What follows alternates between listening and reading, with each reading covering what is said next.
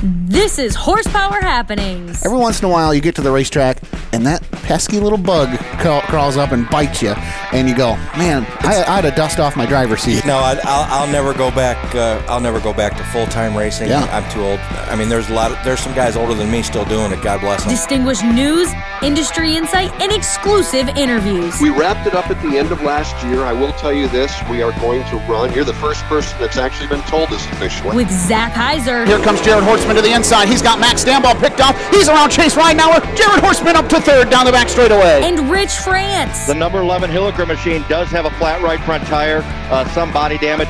He may be able to come down into the hot pit and uh, replace his tire and get back out. Michigan Short Track Racing Authority. This is Travis Stemler. Going West Truck Driver, the Hills Racing 47 Nut. This is Barry Marlowe. This is 14-time ARCA champion Ron Allen. This is three-time dirt car UMP national champion Rusty Schlenk. And this is Horsepower Happenings.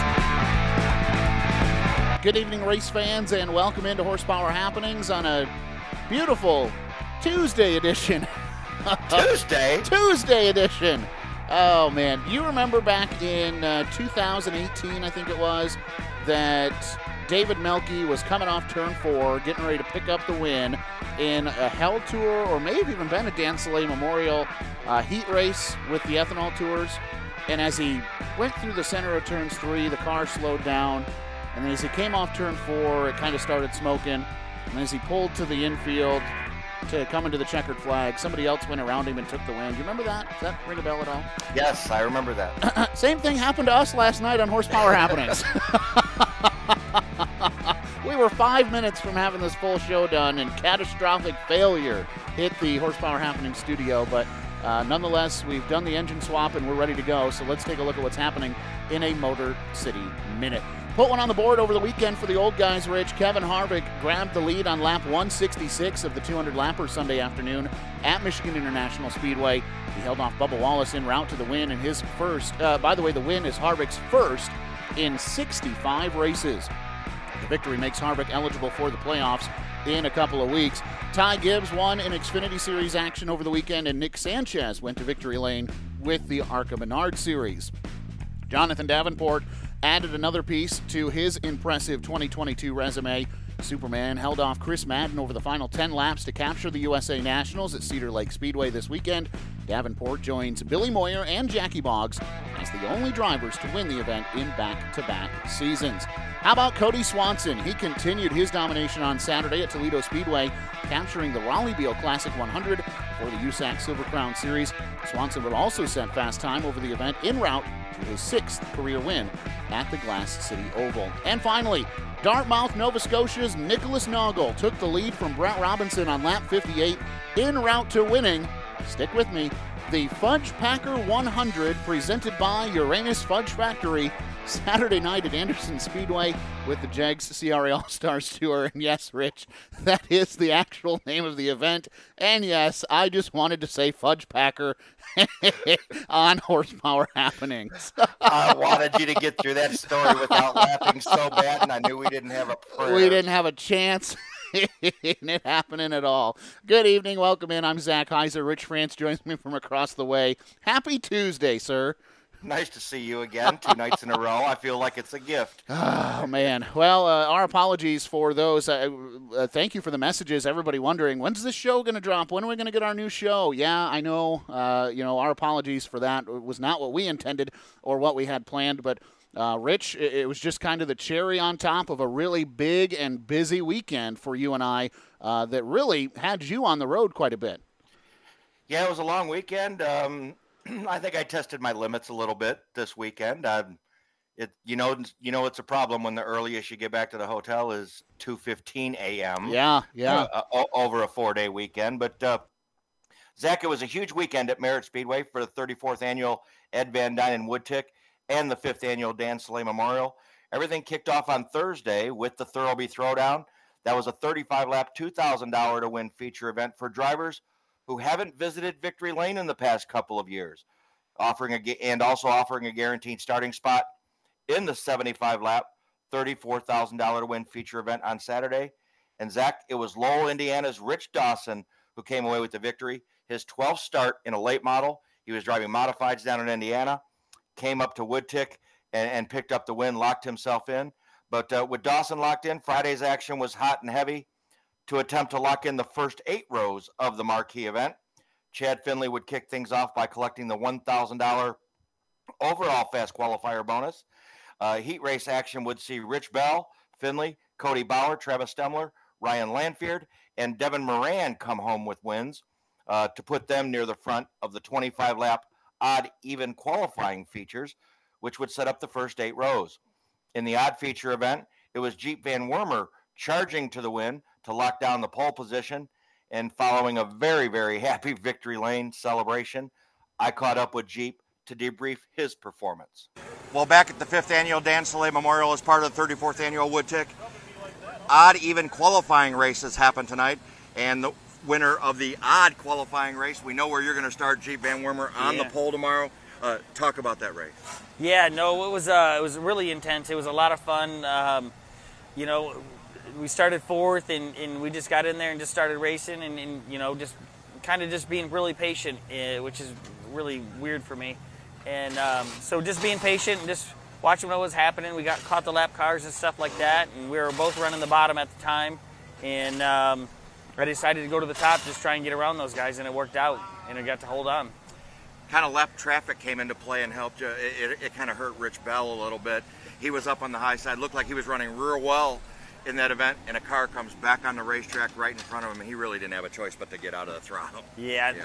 No, and, and that's unfortunate, right? You hate that that somebody goes off the track and does that. And, you know, I hate that for Rich, but you know, we were getting ready to have a nice uh, a nice battle there once we hit lap traffic. So I'm glad it worked out for me. And uh, and and when you run in second like that, when lap traffic hits, you get a better opportunity to see really what's going on. We've talked to, before at other big events, and we never get a lot of emotion out. You're just kind of a calm guy. Where'd the emotion come from? When you, you know, I mean, you told me when we got out of the car, but but you were awfully excited when you jumped out of that race car in victory lane. Yeah, for sure. Um, you know, we haven't been racing as much. Uh, I've got a fabrication shop, and we just having to put a lot of our time into that, right? And so we don't get to race as much, and, and to come out here and run run well with these guys that you know they've been racing 20, 30, even 60 times already. You know, and and we've raced, uh, you know, under under under 20. Uh, it feels good, right? Let's talk about tomorrow. You're going to lead this field to green. Uh, it's 50 bucks a lap lap money, which is a whole, which which is a, A lot. a feature anywhere Yeah, else, yeah, right? yeah, for sure. Uh, how do you play this race leading from the pole? I don't know. I've never started on the pole, to, uh, so we'll have to. Well, ponder. We'll drink some beer tonight. Think about it, and um, I'm sure we'll come up with a plan by tomorrow. Jeep, great job tonight. Congratulations. Thank you. Appreciate it. Then it was on to the even qualifying feature as Devin Moran made a last corner pass on Chad Finley in a very exciting race to take the outside pole. Those last two laps were just amazing. I think they both led twice in the last two laps. Uh, and uh, I caught up with the Dresden, Ohio driver to get his thoughts on the wild finish. Merritt Speedway for the fifth annual Dan Soleil Memorial as part of the 34th annual Woodtick. We're with our winner from the even qualifying race tonight for the late models, Devin Moran. Man, let first of all, we were talking, and, and I was teasing you a little bit earlier. You said, "How does this all work?" Well, when you win just about everything you have, fast fast qualifier in your group, win your heat race, and then we'll talk about those final two laps.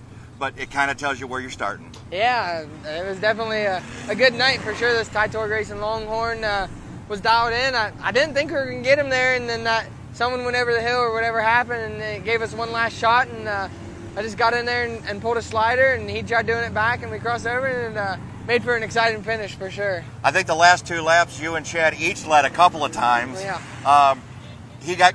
I think what what did him in? He, he on the white flag lap. He was on the bottom. He had no choice but to slide it up, Yeah. and you just waited on him. Yeah, and, and luckily he hit that rut a little bit, and it got him messed up even worse. And really, I think that's what got me by him because it was still super close at the end. But uh, Merritt did a great job at the racetrack. Uh, they they kept working on it just a little bit all night, and I felt like it was super racy. And uh, I'm excited for tomorrow. About the racetrack, yet you know you're you're going to run tomorrow 75 laps. Whole different deal than these heat races and qualifying races. Yeah. You guys got to work on this race car at all to make it better. Yeah, we definitely do. You know, I, I felt like we had a decent package to start, but our feature package wasn't quite as good as I wanted it to be. So we'll just uh, work on it here, fix some of our problems, and see what we can do tomorrow. The history of the Dan Slay Memorial, people, somebody's probably told you already, uh, really important to the Thurlbys. Yeah. What's the decision that made you go to here, come here instead of the U.S. Nationals at Cedar Lake? Because the fans are really enjoying you being here and appreciate it. Yeah, you know, it, it seemed like it was going to be a cool event, and on top of that, pays 34000 to win. It's about six and a half, seven hours from home, so it's not too super far. So we just, uh, so we just, uh, thanks, buddy. We just, I don't know, we decided to come here. It's a good racetrack. I've ran good here before, and uh, yeah, it was a lot of fun. Start on the outside pole tomorrow. Good luck. 75 laps, 34K. We'll see what happens at the we'll end. See how it goes, huh? Thanks, Devin. Thank you, guys. Then it was on to Saturday, and it was all Moran at the drop of the green flag. Moran would maintain his solid lead, but he wasn't the fastest car on the racetrack, Zach. Eric Spangler would drive through the field from his 10th starting position, and on lap 27, drive by Moran to take over the race lead and set sail. And it was all but over from there, even through a rash of late race cautions. Spangler was untouchable and drove away to the $34,000 plus lap money payday. Uh, Moran would come home second, with Ryan Unzicker coming from 20th after having taken a provi- provisional from uh, breaking a drive shaft in his heat race. Uh, and he would lock down the third spot. And once again, I caught up with Devin to talk about his runner up finish. Well, back in the technical inspection area, waiting on these cars to get cleared and get their tire samples taken. Caught up with Devin, Devin Moran, your second place finisher. Man, led the first 26 laps. Car got good, and then uh, Spangler come from 10th to first, and obviously had a very strong car. Anything you had for him? Yeah, no, he did a really good job. We just, I felt like we were on the wrong tire. They uh, flooded it, and I, I, guess he came in and pitted and changed tires. I didn't know we were allowed to do that, but he was really good. You know, uh, he drove from 16 to 6 last night and put himself in a good enough position to where he could, he could win this thing tonight. So uh, congrats to him, and uh, it was fun racing with him and Ryan, and uh, I had a really fun weekend up here. You, you had a lot of late cautions that gave you a shot. You, you and Ryan had a heck of a battle, you, lap after lap throwing sliders. Um, did it remind you of anything? I mean, it's not like the first. That's the first time that's ever happened between you guys. Yeah, no. I mean, it was just a product of a really good racetrack. Again, I felt it might have been a little top dominant, but it was really, really racy. And I mean, Ryan came from 20th to third, so obviously you could pass cars. So uh, yeah, it was, it was, a lot of fun. Like I said, this is a, a, a great event. Um, hopefully, they just keep working on that payout and everything keeps getting better and they keep building it. And uh, I'd love to come back for sure. So, for all your fans that listen to the show, um, tell us what do you got next up on your schedule that you know? Uh, we're super busy here the next couple weeks. We go to Florence next week for the North South. Uh, then we're going to Pennsylvania for three outlaw races, and then we're going to Davenport, Iowa for three outlaw races, and then uh, we've got Attica and Portsmouth after that, then the World 100. So we we got a busy month ahead of us for sure. Devin, thanks for coming up to Merritt. Uh, we were glad to have you. You performed very well. Congratulations, second place finish. Hey, thanks. Thanks for having us. So big night, and uh, what a show for Merritt Speedway. I was glad to be able to get there and catch some of that. You know, I was with the Great Lakes Super Sprints. We're going to talk more about that, but I got there in time to see the final 40 rotations. And Rich, I got there, and the 27 car was atop the board, and I couldn't believe it. I found you, and I said, "How?" Uh, coming from that 10th starting spot again, got moved up due to a mechanical failure, uh, as you mentioned, for Rusty Schlenk and went to the front of the field, and man, he never looked back. So a great performance by Eric. Uh, now we did uh, offer to bring him on the show. He respectfully declined, and so uh, we are we're happy for him to see him go to victory lane, pick up 34 plus big ones.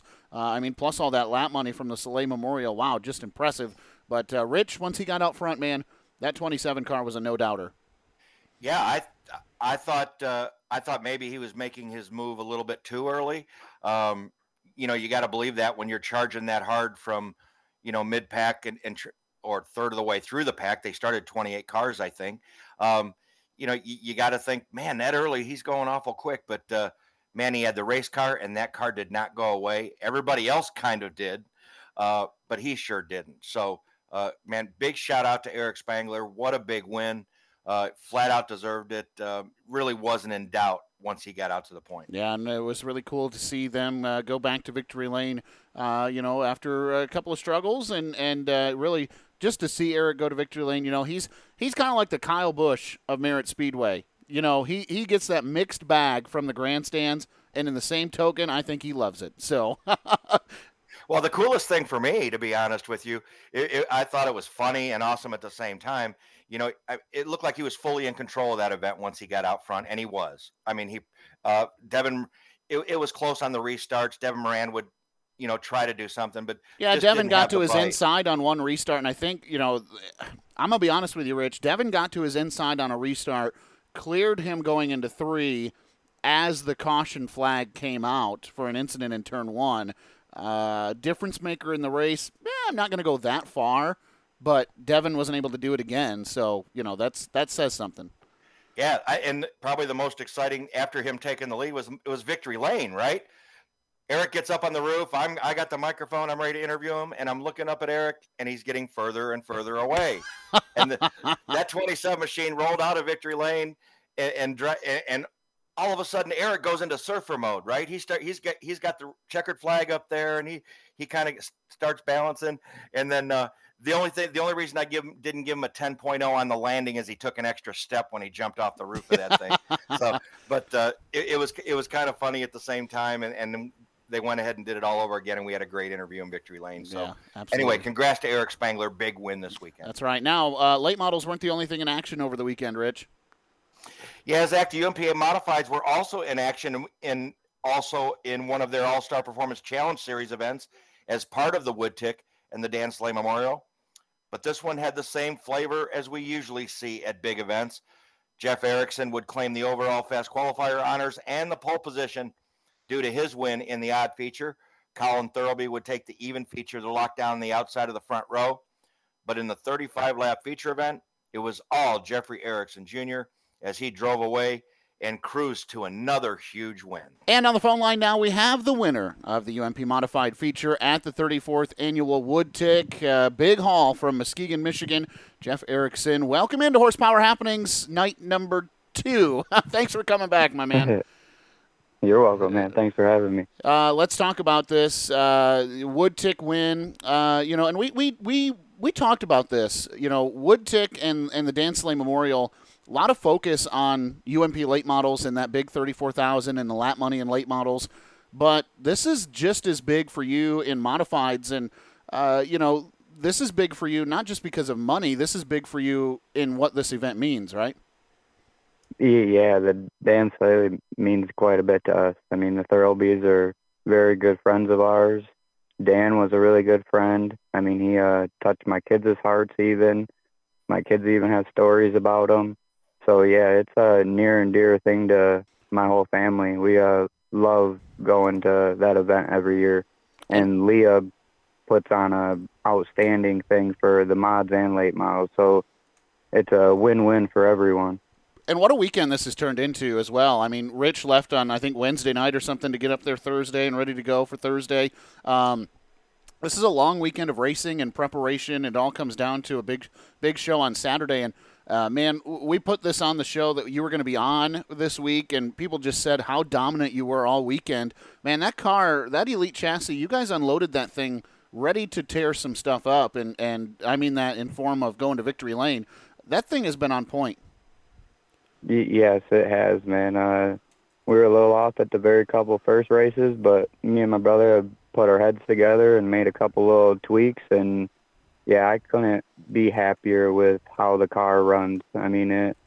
I mean, I don't want to sound, you know, dumb or nothing, but it almost drives itself. It's so good right now, and I can't thank my brother and my dad and stuff enough for the countless hours that they put in the garage and you know to make it like that.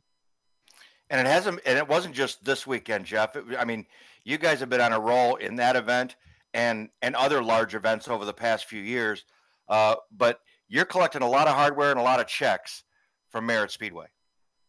Uh, yeah, I, for some reason that track and the car and me, we definitely uh we definitely like each other. That's for sure. Uh, I just feel like it kind of suits my driving style and it, everything kind of rolls right into together for me.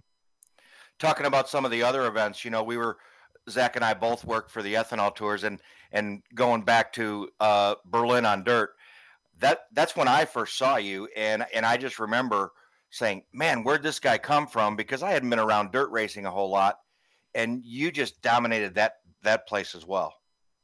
Yeah, uh, Berlin was fun. I I mean I I definitely wish they'd bring dirt back because that was it was a very fun track and yeah, we were very dominant that year with that car, and I don't know what it is, but for you know some reason that car and me and my brother, we've all kind of clicked, and that's really where the the momentum for us and the big checks and stuff started coming was with all this. Is that was that the elite chassis that you're running now? Yeah, that was the same car. That was the first year with it, I believe, that we had it. What what drew you to that manufacturer or that car specifically? Uh, you know, my my brother, he's real into it, and he just kind of watches all over what's winning, what's not. You what know. Do you, what do you mean And by that? By got- real, real into it, Jeff? Uh, tell me about. So you drive the car. Is your brother just the crew chief? Does he only turn wrench, wrenches, or does he have experience behind the wheel at all? Well, he's he's had a couple chances behind the wheel. I mean, I wouldn't say they were they ended the greatest for him, but uh, that was a really long time ago. And no, my uh, brother, he really is into turning the wrenches and doing that part of it, and really ain't never asked or even mentioned driving it. He's just kind of always let me, and it's always kind of worked out for us. Well, let's talk about uh, this season specifically. You, Rich, you mentioned Battle at Berlin. I'm sorry, Battle at Berlin. You mentioned uh, Berlin goes dirt, and, and kind of that being the start of where we start seeing Jeffrey Erickson. Well, this season, Jeff, you haven't finished worse than fifth at uh, Merritt Speedway, and throw Thunderbird in there as well. Uh, this has been a really rock solid season for you. When you unload that one E car, I think people are looking your way and going, okay there he is, Jeffrey Erickson. I'm going to have to get around him if I'm going to go to victory lane. Do you embrace that? Do you feed off of that? Uh, you know, obviously you don't want to be cocky, or maybe you do. I don't know. Uh, but is, is there a sense of, yeah, we we might be the car to beat tonight? I, yeah, I mean that's definitely kind of cool, you know, because I mean, when we all first started, you always want to be that car that everyone looks at, you know, that oh man, he showed up, you know. But did I dream that we would end up being that car and being so dominant? No, not really. I mean, we all work really hard to get there, so I'm not shocked that it has happened. But no, I just going back, you know, seven, eight years ago with everyone that we race against, it's it's really hard to be dominant around the state of Michigan. I mean, no matter where you go in Michigan, you're going to face four, five, six cars that could win on any given night at whatever track you go to. So I feel like that's definitely helped push us to be where we are today. And no, man, I I definitely could dream about being this dominant, but I didn't think that it would ever really happen. No. And you and you got to believe Jeff that when you pull in the pit area and you see a Bauer and a Thurlby and a Rokas and I you know I can go on, you probably got to say to yourself, well, we got our work cut out for us tonight. Yeah, I I say the same thing. When I see them guys already there, it's like, well, I know I at least got to beat a couple people. It ain't gonna be no walk in the park.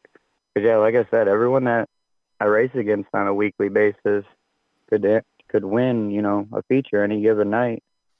That Is it a is it a coincidence that you have an elite chassis and there's another gentleman that runs one that just kind of stinks up the Hell Tour every year and makes watching modi- watching modifieds on the Hell Tour pretty boring? Well, yeah, that's for sure. But you also got to put it, you know, like that's the guy to beat. So if you want to beat him, you you got to put in your work because he's definitely has, you know. And that's kind of what I meant by, you know, really getting into it. When we started looking at a new car, my brother started looking at who was really winning, who, you know, what chassis was doing what, and and my brother just found this one and that's the one he wanted. So we drove to South Carolina and picked it up and it's been doing us nothing but good ever since. Yeah, Zach and I have co- covered the Hell Tour for the last couple of years, and and before I do my Hell Tour story every week, I put down Nick Hoffman because it's very few times I'm ever going to have to erase it. yeah, yeah, I mean that's definitely it. He's got his car on point, and when you go to the racetrack and you see him, you better have all your ducks in a row. Jeff, let's talk about uh, the other racing in your family. Uh, you know, I can't help but notice when I walk by your pits, there's kids running around and having a great time. Um, how, how, much of this for you is is competition, and then how much of this is this is what we do on this is what we do as a family. This isn't necessarily you know we don't go to the picnics and we don't go on the lake. Uh, seems like there's a family aspect in your in your crew as well. No, that's a hundred percent right. I mean, without my family doing it every week with me, I I don't think I could show up every week. I mean, it's definitely a family oriented race team for us for sure. I mean, it, if you don't see us at the racetrack, we're at baseball field or you know doing some other activity. But yeah, when it comes to the racing, it's it's a big family thing. Now, and I wouldn't. Go ahead. Go ahead. Sorry. Yeah, I just I just wouldn't ha- want to have it any other way. I, it brings a lot more to just going to the racetrack just to win. I mean, I'm going there to race, to have fun, having sharing memories with my family. I mean, it's an all around great atmosphere for us. Now, how far removed are we from seeing a uh, a little one a, a little one coming around the racetrack? Uh, I mean, if if my oldest had it his way, he would already have kicked me out of the racing seat. So I mean, now how old uh, is the oldest? How old is he? The oldest is thirteen. Oh, so, I mean, yeah, he, it's about time. he's definitely, yeah, he's definitely he raced the mini wedges. I mean, so I mean, I'd imagine you'll probably see another one E mini wedge here shortly with one of my younger kids. But uh, right now, he just we're really they're really into travel baseball, and I just feel like yeah, this time you know it's just not quite right for us to be trying to do that too. Already too much going on. So as a and this is always intriguing for me, uh, you know, is is as a as a parent and then as a race parent, um, you know, you, you're letting these kids. It sounds like Jeff find what they want to do. You're not saying, well, Dad races. Here's your mini wedge or here's your front wheel drive. Uh, you know, we don't have time for summer league baseball or volleyball or softball or anything like that. Uh, we we we got race cars to build. I think that's uh, really important. That you know, the the racing isn't a guaranteed follow in the footsteps. Although I'm sure you'd love them to, you're going to let them cho- uh, let them choose.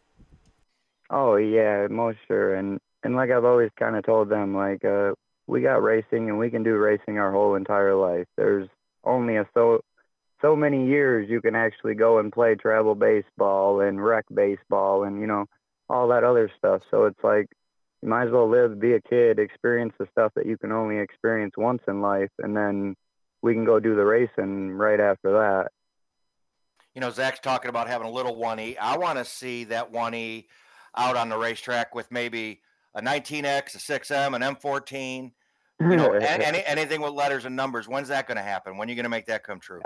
Man, I, I wish I could tell you that, you know, it was going to happen next year, but uh, uh, like I said, with the baseball and everything going around, we kind of just don't really know how much we're going to hit the track. And so we're kind of just content, you know, where we're at right now. We're all really having fun and everything's going good. So, but like I said, it's definitely not like it's not been talked about just so then we can kind of race closer to home.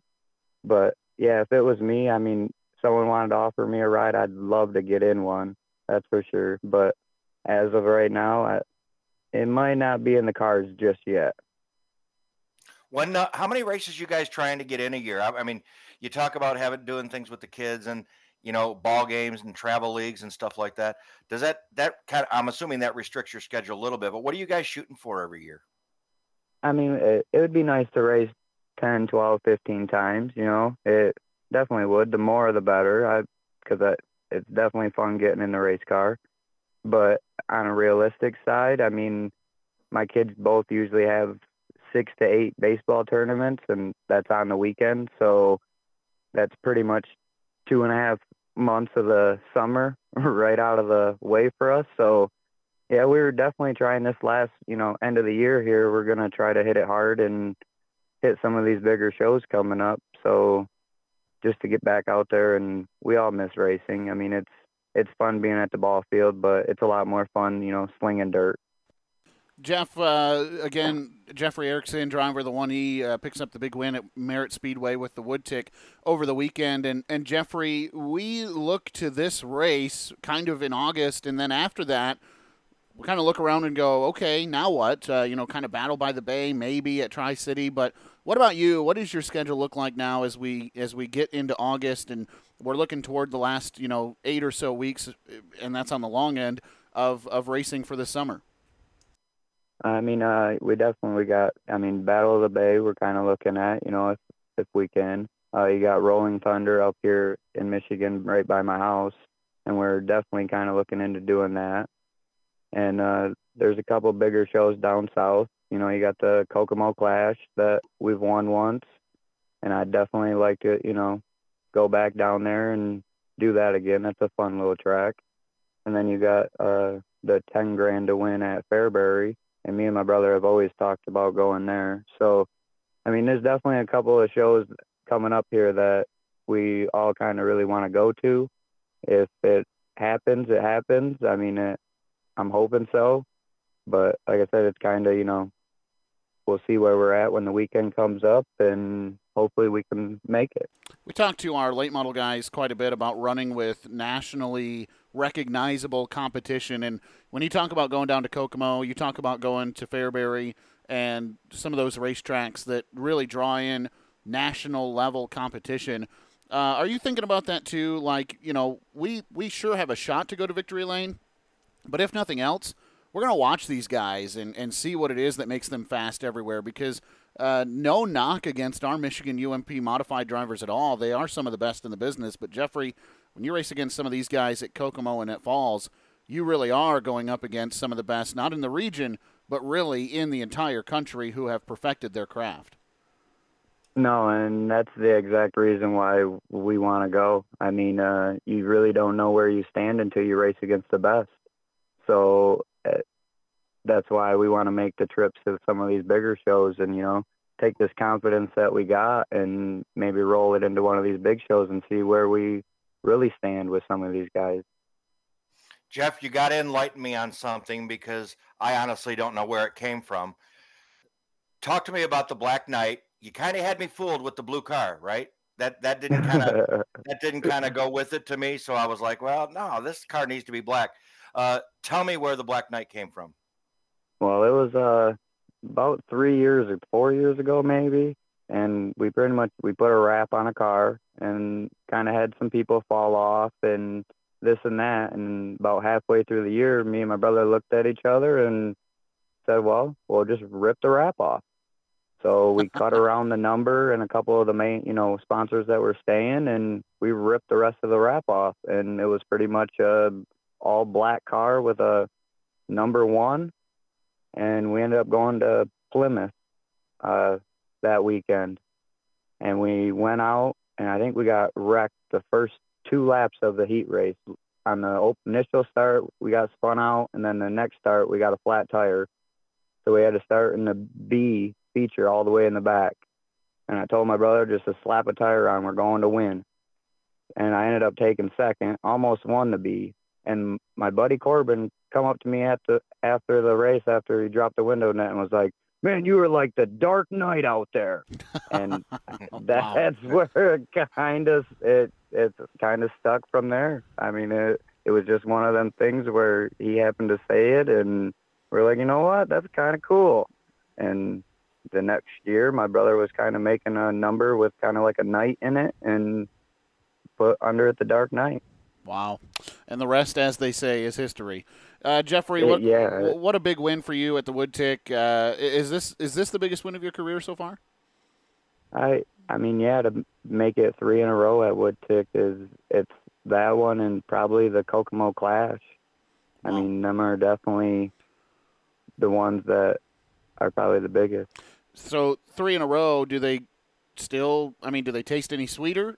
I mean, do they do they get better I mean, as, as the time goes? It's it's definitely kind of nice that your name's going to be on there three years in a row. That's for sure. I mean, it, that's definitely not something that ain't cool. But I mean, not necessarily making them any sweeter, but it's just it's the Dan Saley Memorial Race. Like I said, Dan and Leah and all the Thurlbys and just everyone that makes that so possible just means so much to us. It's they're our racing family, so it's like to go there and to support them is awesome, and then to actually bring home some hardware and a big old Dan check to hang on our wall. Uh, there's really no better feeling. Jeff, you talk about your family being involved in the people that help you down in the pit area, but uh, you do have graphics on that car with people that help you out. Now's your chance to give the sponsors that uh, that get you down the road a shout out.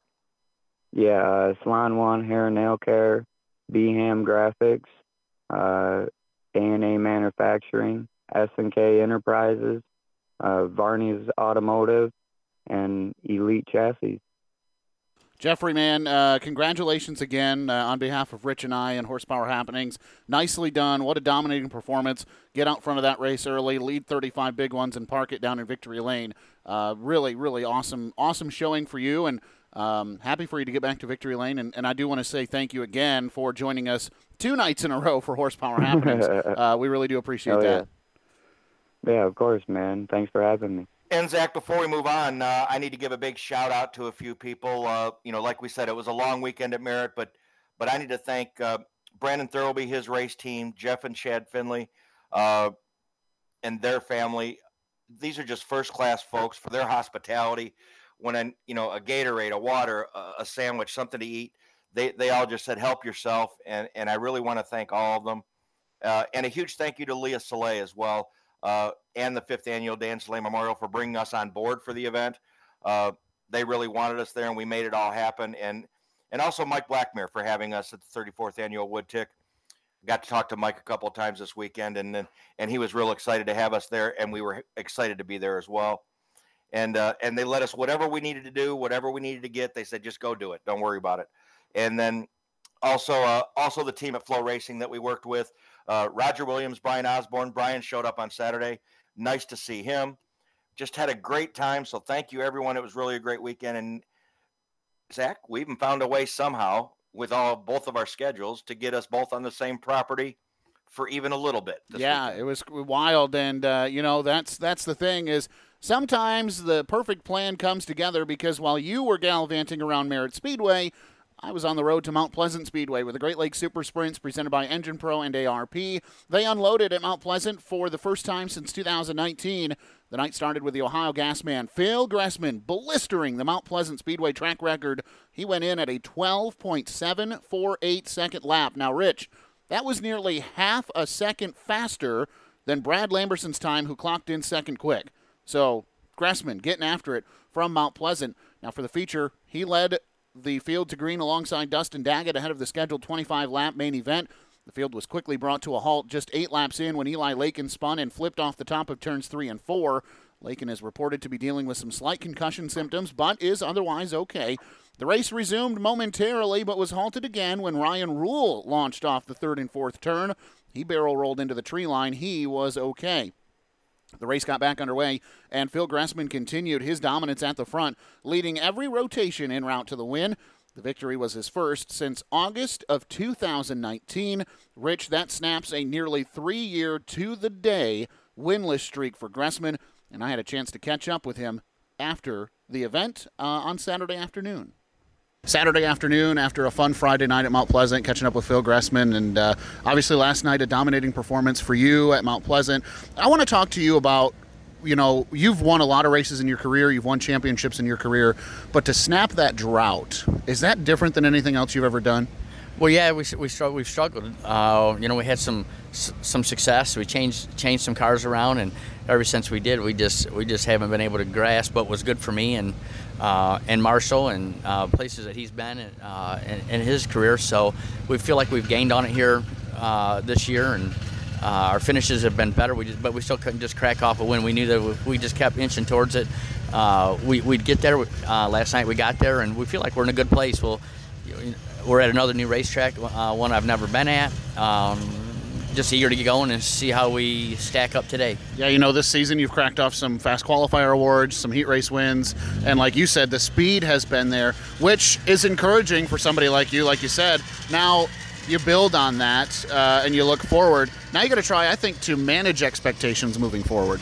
Uh, our expectations are always high. I, I only expect to, to win, and uh, when I leave home, that's that's just what it's all about. And uh, anybody that doesn't just kidding themselves for what it costs and to go up and down the road and what these things cost to run at the racetrack. And we set high expectations, you know, and and it's it's all about winning. So when we're not, you know, we're not happy and we're you get to struggling and sometimes you, you get out there and you can't get back. So uh, hopefully we've, we've gained on it. We feel like we're in a good spot, way better spot than what we have been, and we're just going to keep working and uh, and keep trying to get this thing a little bit better. Phil, for those who weren't there, I want you to take a second and uh, talk to me about this team. Talk to me about some of these people on this race car who got you down to victory lane. Well, uh, my son's come along this year. Um, he's been a, a, huge asset to, you know, I'm pretty fussy and I probably get a little cantankerous at, at the racetrack because I expect perfection. They want that out of me, and I expect it out of them. And uh, so. Um, everybody, uh, Jim and Steve have been with me for, for two years, and uh, they meet us in Florida every year, and so it's a good combination. But you know, we kind of wanted to win for them as bad as they did we did for myself. So. Um, they've stuck with us. Marshall, he works his tail off, and it just gives everybody a, a boost of energy to know that you know things up to speed. Everybody feels good about it. To win a race for them guys is uh, was huge. So my grandsons were there last night. They've been. How cool is that? Yeah, that's probably top of the list to be honest. You know, uh, we've we've go karted our the boys, and I started go karting, and they they still horse around with some of that, and for them to start going, and you know they're they're interested. They want to they want to do a wing dance too. So yeah. uh, it was huge for me, and they, have got plans for me on the next one. So, uh, so yeah, those guys are those those two are top of the list. So I was glad it could happen while they were there. Phil, congratulations, man. It was really cool to see you go to Victory Lane. Thanks a lot. Then on Saturday, the Great Lakes Super Sprints took on Silver Bullet Speedway in Owendale. Keith Shefford Jr. started the night as the fast qualifier, laying down a 13.711 second lap time. Uh, of course, if uh, you're somebody who likes the Johnny Gibson new track record. You can say that because it's an inaugural visit for the Great Lakes Super Sprint. Now, for the feature, Max Stambaugh, who came into the night as the new championship points leader, took advantage of his best starting spot of the year and dominated the 25 lap main event. He held off Lamberson and a hard charging Phil Gressman to collect his first win of the season. So I caught up with him post race back at the hauler. Silver Bullet Speedway, if you'd have told me that's where Max Stambaugh in August will get his first win of the season with the Great Lakes Super Sprints, I'd have probably laughed at your face. He probably would have said some some uh, colorful words at you as well. But that's reality, Max. Your first feature win with Smith Motorsports and Great Lakes Super Sprints comes tonight.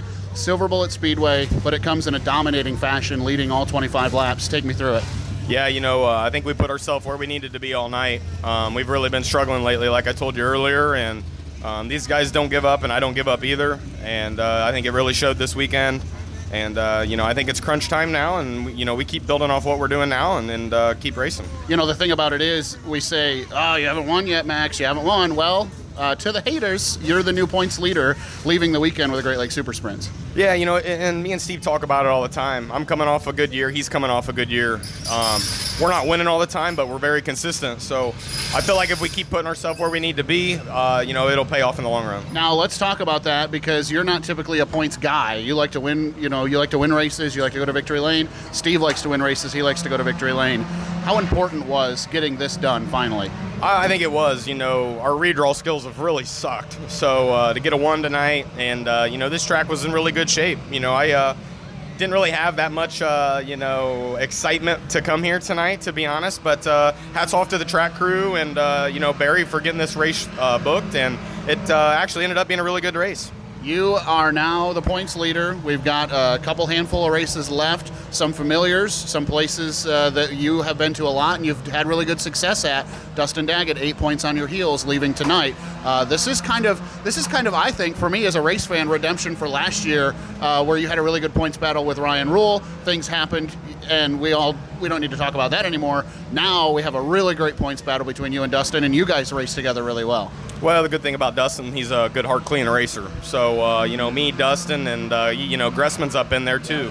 So, uh, Gressman's uh, been doing this for a long time. Uh, Daggett has too. Um, I think we all know what we need to do. Maybe not win every night, but like I said, you know, if you're if you're running third, sometimes you got to settle for third. So, it's going to get interesting. Um, we're going to keep digging and uh, get the, you know, keep doing some homework and getting better. That in your hand has to taste a lot better tonight. Yeah, you know, me and Steve said we're not going to do no beer August, so I guess I'm drinking a uh, Monaco tonight. That'll do. He's your winner here tonight from Silver Bullet Speedway, Max Stambaugh. Thank you so much. Thanks for having me. Rich, as we get ready to take a look ahead, we mention a big show that's coming up now just 24 hours from the time of the show uh, because it's Wednesday night midweek racing at Berlin Raceway. Tell me about it. Yeah, Zach. Uh, you know, I, I, wish one of us could get there. That would that I would know. be so cool. But it's just, I mean, mid midweek and and on my golf night, you know, not like I'm I'm third in the golf standing, so it's not like we I, I can take the night off. But uh, the Battle at Berlin 250, thirty thousand dollars to the winner tomorrow night at the Berlin Raceway. Zach, let's just start out with these notable entries, and these are just notables. This isn't even half the field. Yeah. William Byron, Carson Hocevar, Ty Majeski, Erik Jones, Derek Griffith, all NASCAR starts in 2022. Then let's get on to some of the best super late model drivers in the country. Bubba Pollard, Preston Peltier, Kyle Crump, Brian Campbell, Tyler Roahrig, Brian Bergakker, among the rest of the field that runs at Berlin on a weekly basis uh, and have won features. Zach, you you handicap this thing because I just have no idea. Now, we were told over the weekend that listeners do take to heart what you and I predict for these events. So I want to say practice is ongoing at the time of this recording, and I have, have not looked at the speed charts. Here's my phone. Race monitor is not open. You can see that. Uh, there's your yeah, Rich. Rich. He's like, oh, that's a good idea. Let me go to race monitor. Um, but I'll, I'll, say the same thing that I said during last night's program, and uh, I'm going to continue to say the same thing because I know I think I know what you're going to do with this information. Brian Campbell he went to Lucas Oil IRP. Rich showing me that he's opened the Race Monitor mobile app with uh, live timing and scoring. But uh, Brian Campbell went to Lucas Oil IRP two weeks ago, Rich, and he finished third. And when he climbed onto that race car, he was as happy as I've seen him, uh, even after getting a technical JEGS win at Berlin during. Uh, you know the, the the pro late model and super late model combo event there. He wasn't real thrilled about finishing second, but third, that guy had a smile on his face and he was lit up uh, and happy with the performance that he had just had, finishing behind William Byron and Erik Jones. Uh, Rich, I think you're going to want to keep an eye on that 47 machine tomorrow at Berlin. Well, I don't know about that looking at this scoring monitor that Uh-oh. I'm looking at Uh-oh. for the night. So you know what? We can't be any more live than this tonight, right? That's So right. We're this we're this close. So let's go through tonight. There's six minutes left in practice. Okay. Uh, top of the board at a 16 point Wait, let me let me say before you say that. 16.198. Let me say, and I said this last night, and hopefully you'll vouch for me. Although I said watch Brian Campbell, I also said Erik Jones told me in Victory Lane that he was happy to just get back to victory lane in something. And I think this may be a ploy or a, a, strategic move by Petty GMS Racing to get Jones back in something where he can remember what it feels like to win and see if that improves his performance on Sunday. In last night's show, Rich, I talked highly of Brian Campbell, but I said I'm putting my money on the number four machine to go to victory lane at Berlin Raceway. And just because I know that you won't tell the people what you said last night, you did pick the 47 of Brian Campbell to go to victory lane as of last night's show. I did, but I had to sleep on it. oh, here we go. All right, tell us what the speed charts say. Let's just go through the top five. So, uh, currently, with a little over four minutes left in the practice session, which was a three hour practice session, 16.198, the 71 of Carson Hocevar. Okay. Number sitting in second at a 16.244, the 131 of Kyle Crump. Here's a shocker. We didn't even think of this guy. At a 16.272, the number 20 of Austin Hall. Wow. Boy, he came from somewhere. Uh, fourth, with a 16.293, the 24 of William Byron. And rounding out your top five, the gentleman we're going to speak to in just a couple of minutes here, the number 22 of Evan Shotko at a 16.295. That's your current top five in practice today at Berlin. Well, kind of feeling a little egg on the face uh, after making those strong predictions and you going through the practice charts. But, uh, Rich, I think the thing to remember is, as our buddy Matt Preer would say, and many, many, many before him and alongside of him, Rich, we're talking about practice. So, what are we actually talking about? We're talking about practice because practice, Evan Shotko just shot up to second quick. Oh, man. at, at the end of practice with three minutes to go, Shotko goes 16-2-1-2, right behind the 16-1-9-8 for Hocevar. Now Griffith, these guys are putting tires on. Griffith just went. Derek Griffith just went to second quick at a 16.211. This is live horsepower happenings, better than you can ever get it. They're all throwing tires on late to try to put their nut car at the top of the board. Uh, but like I say, I and, never. and, and another one just, I just saw another. Uh, Derek Griffith to the top of the board over Carson Hocevar, 16-173. I never vote against Derek Griffith ever, ever, ever. All right. no, no, no. It, it's tough. I mean, these guys. This is going to be a shoot. You you can you you can show you know run these pretty laps with with sticker tires on and and see how you run. But um, man, 250 laps at the Berlin Raceway, a whole different story, Zach. Um, we're just going to have to see. I, I, I, it would be a pure guess to just pick somebody out of this group who we think's going to win. Kyle Crump, if you're in your uh, bedroom tonight and you're listening to the show, uh, I forgot you were on the entry list, and I'm sorry. but my pick remains the same. Uh, Erik Jones, Victory Lane tomorrow night. If I if I was there on property, I would pick Kyle Crump because he never loses when I'm there. Is that right? Oh, we got to we got to do. Oh, the, he's like no, he lo- he lost the last time at Birch Run, so we're Kyle Crump and I are like eight and one. Okay, that's a pretty good record. That's a pretty darn good record. You know. And Zach, uh, now we have the young man who's going for the weekly double this week, and we got him from the pit area at Berlin Raceway following the practice session this evening. He picked up the big win along with a cool $10,000 this weekend at the Motor Mountain Masters at Jennerstown Speedway. Berlin is obviously up next tomorrow. He calls Coopersville home. Evan Shotko, welcome into Horsepower Happenings. Hi, thank you guys for having me. All right, first of all, because uh, we got to talk about the stuff that's most important. What a run this weekend! Ten thousand dollars at Jennerstown. Uh, not a bad way to uh, to end up in victory lane going into a big event like Berlin. Yeah, we uh we've had a lot of bad luck traveling and stuff, so it was nice to uh shake that monkey off our back and, and beat some of the best guys in the business, you know. And you know our, our car has had a lot of speed lately. Um, I'm just glad that we were finally able to show it uh, at somewhere other than Berlin. a lot, lot of guys were trying to make decisions. Uh, I was noticing on social media they're going to go, not go because there was weather issues and the threat of weather, and they didn't know how much racing they were going to get in. Um, did you guys ever think about not going? Yeah, hundred percent. I honestly, we weren't gonna go, um, but one of our sponsors, Jansen Service, they um they ended up uh, filling our our semi up with, with diesel for us, um, and that that obviously helped out a ton uh, and made the the risk a little bit less, you know. So we uh we felt like we needed to go. We felt like if we didn't go, um, they were going to race. Uh, and we really wanted to go in and try and win that race, you know. Um, we've always had decent speed there. It's just we've never finished before. Um, so we felt pretty confident going into it, you know, and um, I'm just, I'm really glad we, we didn't decide to stay home. Let's talk about that event. Uh, $10,000 on the line. Uh, big big race scheduled. 150 lapper was the scheduled distance. Now, with the weather in the area, uh, obviously, you know you you you hit the invert perfect on qual- qualifying. You lead the field to green. And uh, Evan, we did kind of talk about this last night, but uh, you know, reiterate for us or, or, or tell us again. Again, you're looking at weather and you're wondering does that play into your strategy at all? Uh, but you were saying you guys actually thought you were going to be able to get all 150 laps in.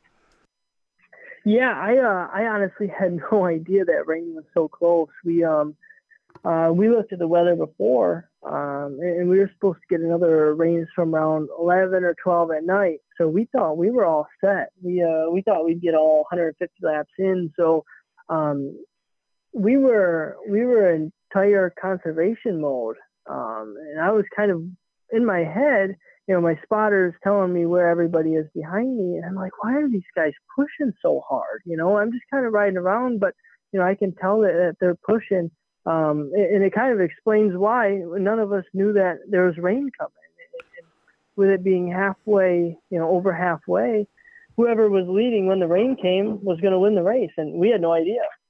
Let's talk about uh, the, the, the mid race break. Uh, you guys all get a chance to go down pit road. Everybody goes up on jack stands. Uh, changes are being made to the race car, and and uh, you know, Rich, we've talked about this. I always wonder when you're the guy who's led since the drop of the green flag. You go down pit road and you say, "Okay, we we we're the car to beat. Do we touch anything?" But then you know all those guys behind you are making adjustments to try to figure out how to beat you. What do you do with that mid race break at this point? Yeah, so we um you know the, the car was spot on, but um as the you know the the sun keeps going down, it gets a little cooler, a little dewier. You got to kind of um, think ahead a little bit. Like you know your car is good now, but how's it going to be? You know, 30 laps from now when it's a little cooler and a little dewier, like I said. Um, so we kind of just made a, a couple small tweaks here and there, and it, it worked out perfectly. Everything, the stars just aligned. Um, everything worked out awesome. You know, and, and, and Evan, you've been fast around Berlin, but it's got to feel feel huge uh, for you, your confidence, and your race team to be able to go out on the road to a place like Jennerstown with a solid field and pick up a win. Uh, when that's got to do wonders for your confidence tomorrow night. Yeah, hundred um, percent. You know, those pit stop races aren't aren't easy. Um, so to be able to go and, win a traveling race um, against guys like that, with also a pit stop, is a pretty a pretty big deal. We don't, you know, we don't do a lot of races with pit stops, so uh, I felt like it kind of helped me for tomorrow night. You know, some of my my strategy stuff. Obviously, it's different. It's a different track and all that. Um, but I feel like it was a good a good warm up for the 250, if you could call it that. You know, for not only myself but my team as well. And, you know, again, another question we asked you last night, but nobody's heard. Um, you know, you mentioned going and showing your dominance or showing your competitiveness somewhere that was not Berlin Raceway. Um, you know, on that side of things, to be able to go somewhere and say, "Gosh darn it, I'm Evan Shotko, and I'm not a one-trick pony. You better watch this 22 machine." Uh, you know, obviously you're coming back to Berlin, but feeding off of that, riding that excitement, and now everybody's going to say, I'm wondering if they are. Uh, look out for Evan Shotko, man. He just put 10K in his back pocket, and now we're playing in his backyard. Does that give you, uh, again, like Rich said, another boost of just, yeah, gosh darn it, I'm Evan Shotko? yeah, I mean, it definitely, definitely helps, you know, but I don't mind being the, the underdog going into a race. You know, I, I think that today we had a fantastic race car, um, longevity wise and all that. And I do think that there's some attention on us, but realistically, um, even though we've had a, a great last month and a half of racing, we, we still are the underdogs against William Byron, Ty Majeski, you know, people like that. They are they're the best in the business. So Evan Shotko is just a drop in the bucket, you know. So we were able to do this show live during practice. So for tonight, for tomorrow's battle at Berlin 250, I have the final practice results in my hand, Evan. Third quick for the 22 machine, four one hundredths of a second behind fast time for the day, Derek Griffith, Carson Hocevar in the 71, sandwich between you guys. Man, um, is this going to be tough or what? Yeah, it's going to be extremely tough. But one of the things that um, makes me feel a little more confident, even though I'm third, is we, we didn't put tires on today. So um, I think there's a little bit of time in tire. Um, but man, it's still going to be tough. These guys are are really good. The, the track was incredibly slick today. I've honest, I've never felt anything like it. Um, and everybody up and out pit row is kind of scratching their head because uh, we should be going faster than what we are right now, but the, the track has just gone through some sort of change, uh, and, and I don't think that we've all figured it out yet.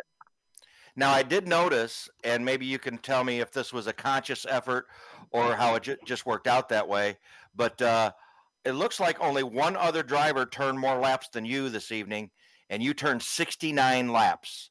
Uh, was that the goal to turn that many laps, or did it just work out that way? Yeah, we unloaded really close today. We were just kind of working on uh, some long run stuff. You know, I, I hate to put that many laps on our car, but um, you know, I, I'm really hoping it pays off tomorrow on lap 250. Uh, I think we have a fantastic car, longevity wise. I, I think we're I think we're lacking a little bit in the short run stuff, but um, I don't I really don't think there's a car here that's faster on lap 10 to 15. So uh, just hoping that we don't get a, a, caution tomorrow with five laps to go or something. Uh, as long as we can have a good long run at the end of the race, I think we'll be all right.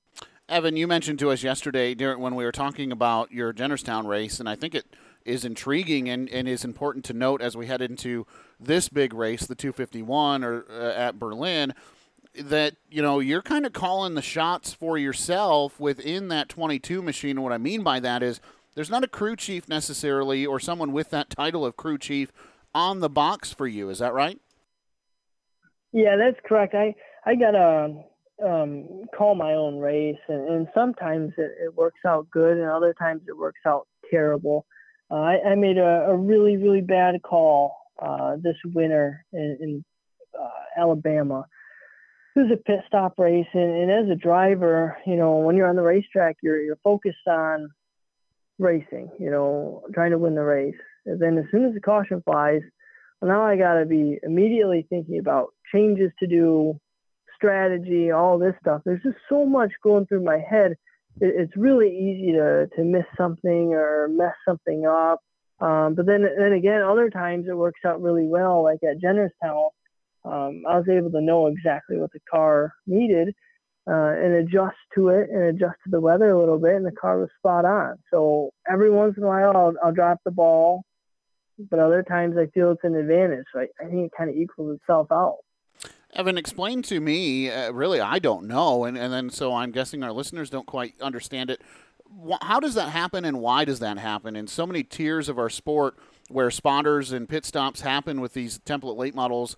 There is somebody on the box who's calling the shots. How, how does that happen for you, Evan, that you become your own crew chief? And, and it sounds like you prefer it that way. And then the other side of that is, uh, you know, do you expect it to ever change where there is somebody? Do you, do you trust anybody to call a race as good as you? Yeah, I um, I uh, you know, I don't. We, we're we're budget racers.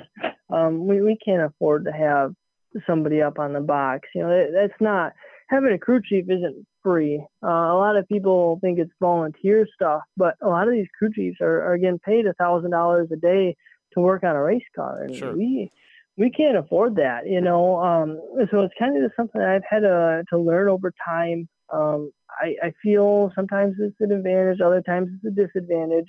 Um, but I don't really see us being able to to hire a crew chief anytime in the near future. Uh, to me, that thousand dollars could be spent in, in a much better place than hiring somebody for for one day. You know.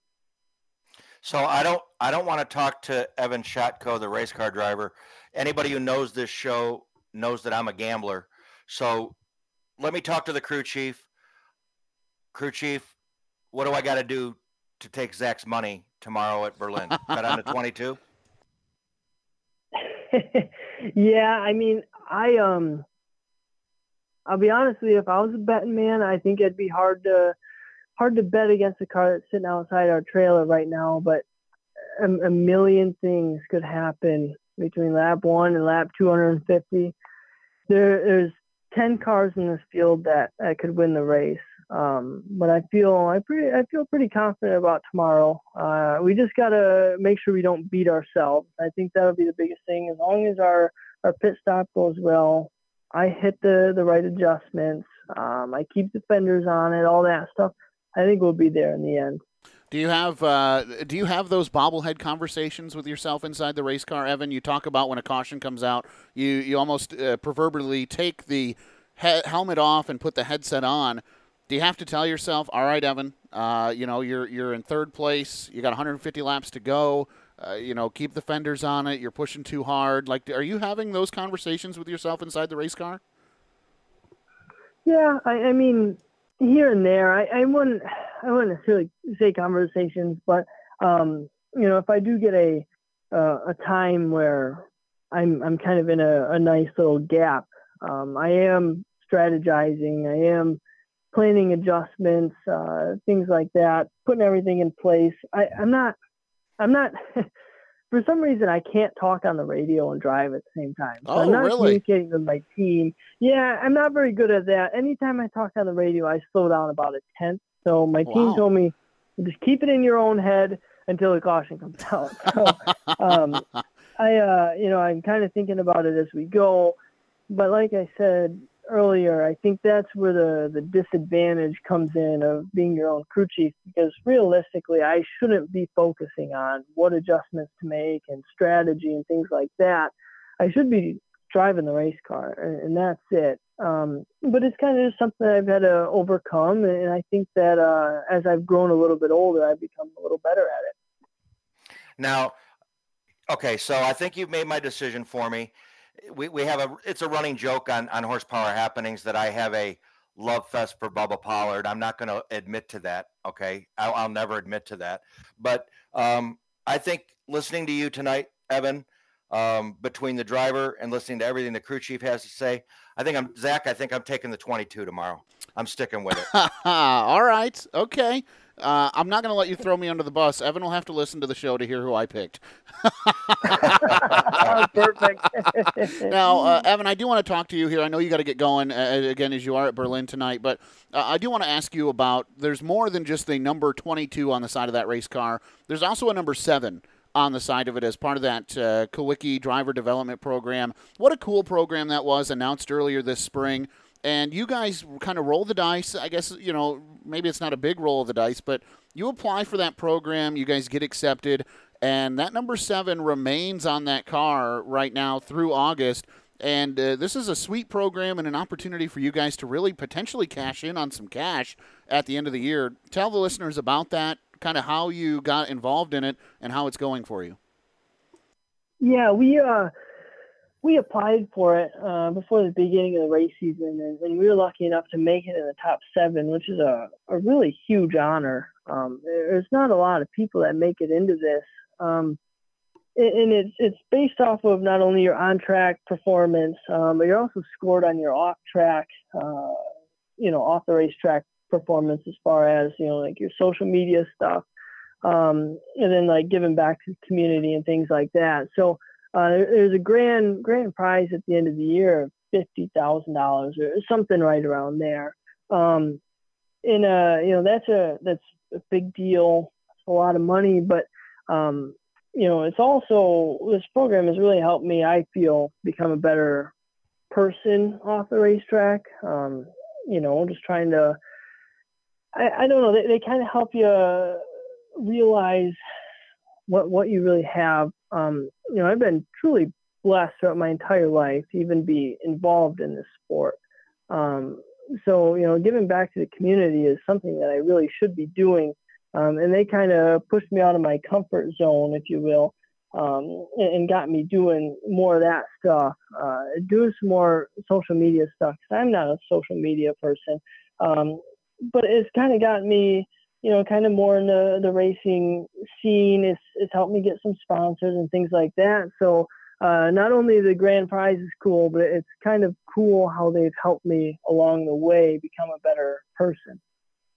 Evan, what a cool accomplishment for you to uh, pick up this win at Jennerstown Speedway. Quick in the speed charts today, inside the top five on your lap times, and and man, uh, looking forward to tomorrow. Unfortunately, Rich and I can't be there, but uh, I, I, don't tell my wife, but I think I'm going to hit up the FloRacing subscription, and uh, we're going to be able to watch this one from the comfort of our own home.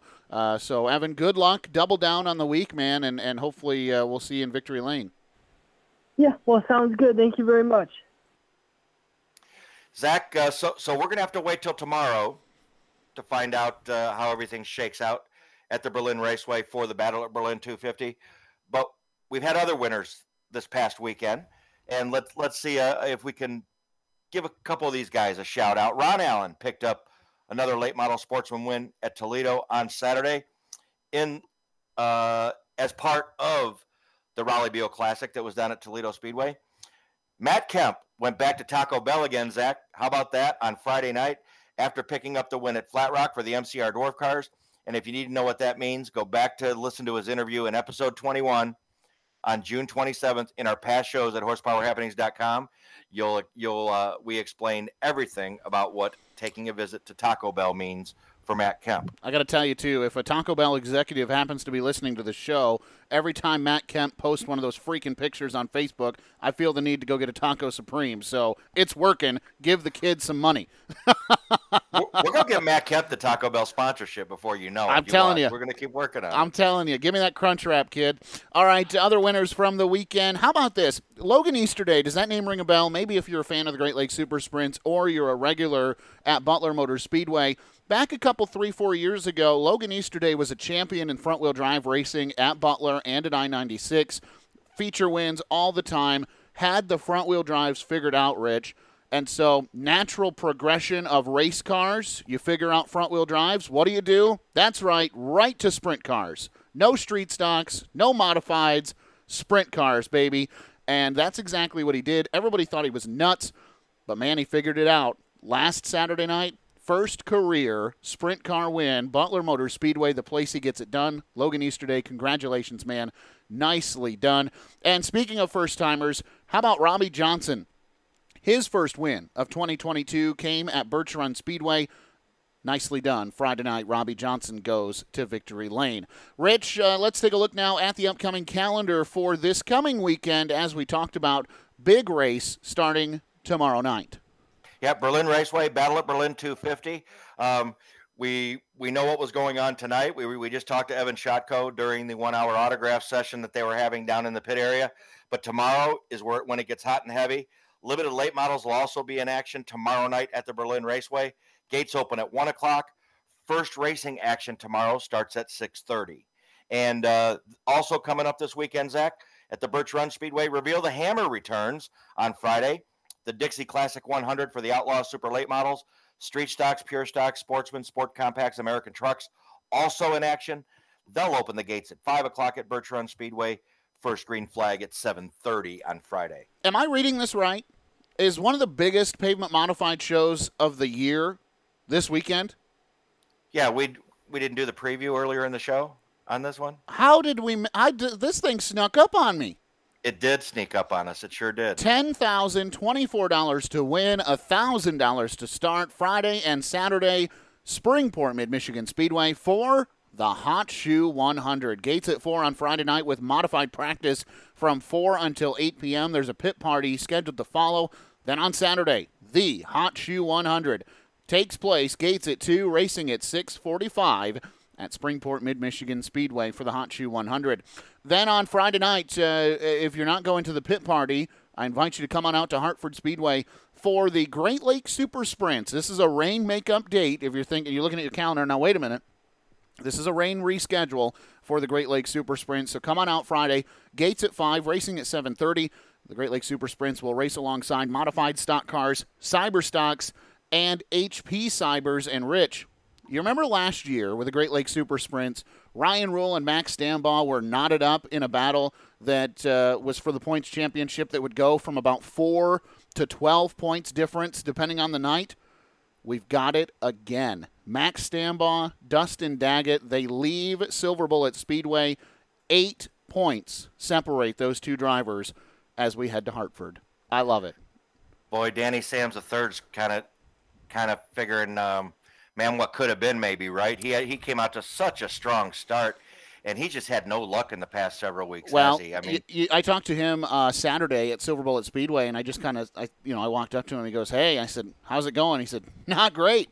And I said, "Yeah, what what is going on?" He goes, "Man, we changed every part on this race car after we wrecked at Fremont." And it's just not the same car. We just cannot figure out what is different, what is wrong. The car is, doesn't seem to be bent. It's just not the same thing. And uh, so they're chasing right now in that 24D. They're not out of it. Uh, you know, it, it's Max, it's Daggett, it's uh, it, it, it's Danny Sams, and Phil Gressman is right there now. It's a four-way race, but man, it's really tight between Stambaugh and Daggett. And I got to tell you, I'm a sucker for a good points battle that comes right down to the line. I'm going to bring my calculator every week, and uh, we'll keep you up to date on how it goes. Well, they're going to have to do something. I mean, they're going to have to do something to figure out what's going on with that 24 machine because uh, if they don't figure it out, it's going to be a three-man battle very, very quickly. Yeah, and and of course, uh, Sams, as we mentioned, uh, you know, he he led this thing really from the drop of the hat, and and actually, I need to edit that Sams is losing touch. Uh, he's in fourth place, 48 points back after Silver Bullet Speedway. Phil Gressman, 21 back. Daggett, 8 back from Max Stambaugh uh, coming out of Silver Bullet. So, yeah, uh, Sams is going to need, you know, we talked about at, at Butler, he told me everybody's going to have a bad night, and it all depends on when yours comes. And, man, his came at probably the worst time. Yeah, well, we'll have to. I mean, he they he can go fast. I mean, they if they can get that thing, he can get right back in it. You know, Stambaugh hasn't had any bad luck this year at all to speak of. He's been living in the top five every single week. So, is something going to happen to Max? Of course, we don't wish that on anybody, but uh, it seems like they all take their turn at having something go wrong. uh, maybe this is just a year for Max Stambaugh and nothing goes wrong. We'll have to see. To your point, and I don't mean to get into a Great Lakes Super Sprint Series discussion, but to your point, Stambaugh has 15 races started according to my race pass. 11 of those are top five finishes. yeah, I, I kind of knew that because every time I've seen him or heard you talk about him, it's in the top five. So, uh, but it took him this long to get his first win, right? Of yeah, 2022. That's right. So we'll have to see. Great show, Zach. Man, Again. how about it? Tuesday edition of Horsepower Happenings. Everything uh, appear. Just don't mention it. That's right. You don't mention it. You don't talk about a no hitter when it's in progress. You don't talk about a successful podcast when it's in progress. Uh, but we do want to thank you for being patient with us this week as we get this episode of Horsepower Happenings up, albeit delayed. Thanks to Jeffrey Erickson Jr. for his patience, Evan Shotko for joining us right after practice, and then, of course, the drivers over the weekend who made time for us back in the pits. We appreciate them as well. And, of course, we appreciate you for tuning in to another episode of Horsepower Happenings. For Rich France, I'm Zach Heiser. Thanks so much for tuning in, and we'll see you at another race very soon. You've been listening to Horsepower Happenings. Catch up on past episodes by logging on to horsepowerhappenings.com and be sure to tune in next week to keep up on what's happening.